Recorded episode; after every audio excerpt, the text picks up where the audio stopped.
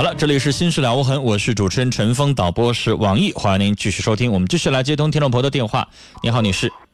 你好，您好，您说。是是我吗？是您，是您，您说吧。是这样，我遇到一个比较棘手的问题。啊，你说。是这样，我今年三十二岁，未婚。嗯。我是做网店的。嗯。我平时的收入呢，都是交给我妈妈。嗯。但这个月呢，效益不好，然后我就没有钱了。然后没有钱，我平时很节俭。嗯。然后呢，我现在管我妈妈要二百块钱，她就不给。你是，你就连二百块钱都没有了？因为我以前赚的钱都如数交给我妈妈，但这段时间呢，效益不太好。就是你的意思说，你你一分都没留过？基本上。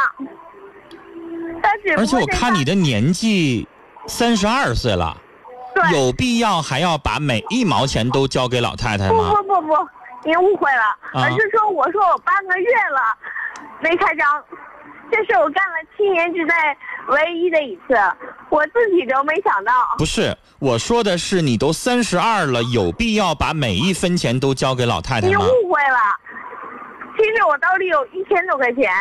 只不过我这半个月没开张嘛，就一千花没了。就是说，打我从来都没想过。不是，但是你没回答我的问题。我问的是，你三十二了，还有必要把每一分钱都交给老太太吗？钱，我兜里有钱，只不过花没了。你兜里有不也才一千吗？我的意思是说，从下个月开始，你能不能不交钱了呢？干嘛呢？三十二了，你不是二十二岁啊？不不，我一直是把钱都交给我母亲，但是我从来都没想过。他会不给我钱？那你妈妈咋想的呢？不管你死活呀，之前你挣了那么多，一直在交给他呀。对，但这次我管他要就一分没有。什么意思？老太太怎么说呀？她说：“哎呀，他存折丢了。”哎呀，你妈妈平时对你怎么样？好不好？啊，还可以，挺好的。你但是有一个细节，我是继父。我继父非常非常不喜欢我。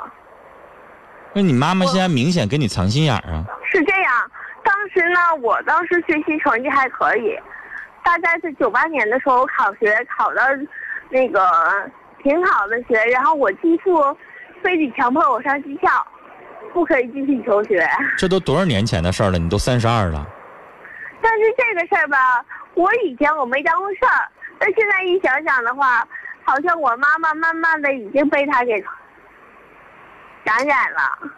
女士，我刚才之所以问你，你干嘛要每个月都交给他哈？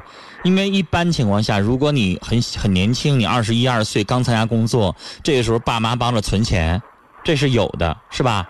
但是你都三十二了，也用不着到三十二的时候还都交。是这样，陈峰哥。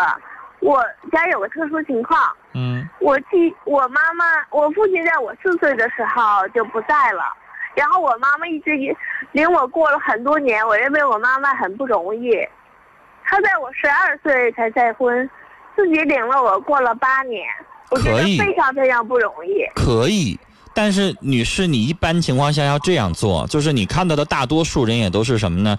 就是我大了。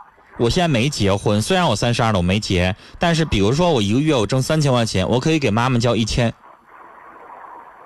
我不是，我初中都是但是你全交，对你全交了，完了之后，现在你傻眼了，你妈一分不给你，也就意味着之前你挣了十几年的钱也都没了，全在你妈那儿，她都说没了。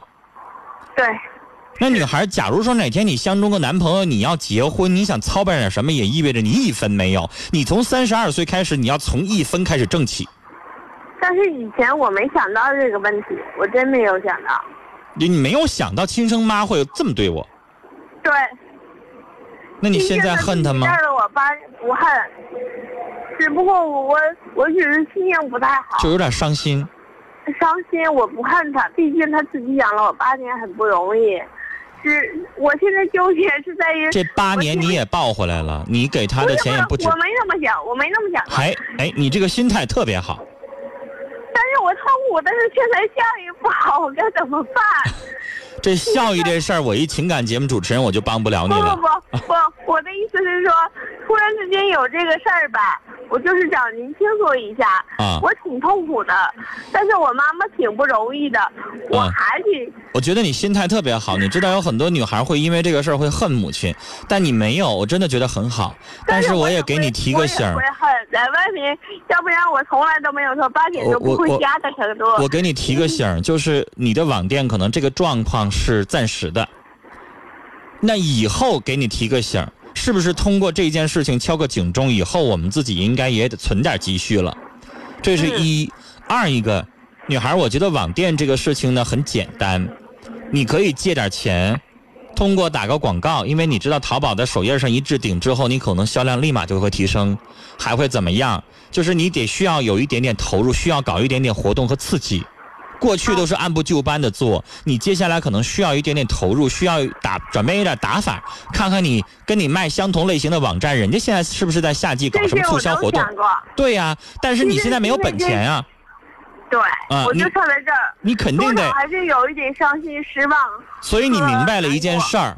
比如说你自己现在十年的时间，我存了十万块钱，妈妈有什么问题需要治病、需要尽孝的时候，我一下拿出来给她是一回事儿，而你现在全给了他，他现在根本就不认。那女孩，你不觉得现在有一个问题就是，你对他是尽孝心，但对方似乎认为这是应该应分的、应得的了。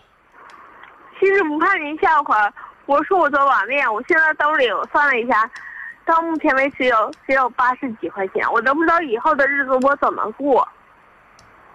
女孩，就是你接下来还要经营店，你还要上货，你还要继续做，那可能这个难关就需要你先临时的救急了。如果你妈就是一分不给，不给，那你可能就需要救急了，就是需要找个朋友先借点啊，只能这样了。但是这件事情也告诉你，你以后要自己存点钱，这是必须的了。但我就觉得那样我妈妈太不容易，我总觉得她不容易。我知道，但女孩也要提醒你，在帮助人或者是保护别人的同时，你自己得先强大起来。唉，我没说别的，我我甚至对你妈妈没有一句指责，我没说过她任何一句话，我也不想说。我明白，但是我估计我我我们微信这边已经有听众会指责他了，但是我不想说，我也不想念这样的微信。因为我我不想说你妈妈，我只想说你我能理解，你要去保护一个弱者，你认为他弱者，认为他不容易，你自己就要先强大因为。我继父曾你兜里边要给别人拿十块钱，你兜里边得有二十块钱，或者你兜里边至少的也得有十块钱。你现在想帮人家十块钱，你兜里没有十块，你帮不了。我这个话已经说的很婉转了。因嗯为陈文哥，当时我继父曾经因为把我把我妈妈暴打一次，然后离家出走了，我妈妈把他求回来的，所以一切都变了。所以你也明白了，这钱有可能已经被你继父给搜刮走了，你埋怨也没有用，咱也不埋怨离。不开他，当时把他打得非常惨，然后我妈妈把人家求回来的。那我觉得女孩这个时候这么多年，你也做了很多了。三十二岁开始自己挣钱，自己养活自己也不晚，是时候为自己做点事儿了，好吗？跟你聊到这儿啊，一个三十二岁的女士，自己开网店挣的所有的钱全交给母亲，突然网店有半个月一毛没进，母亲说存折丢了，一分都不给她，而这个女孩却一句都不埋怨母亲，她是好样的。我也相信这网店绝对是一时的，以后你肯定会挣回来。然后还是那句话，先让你自己强大起来。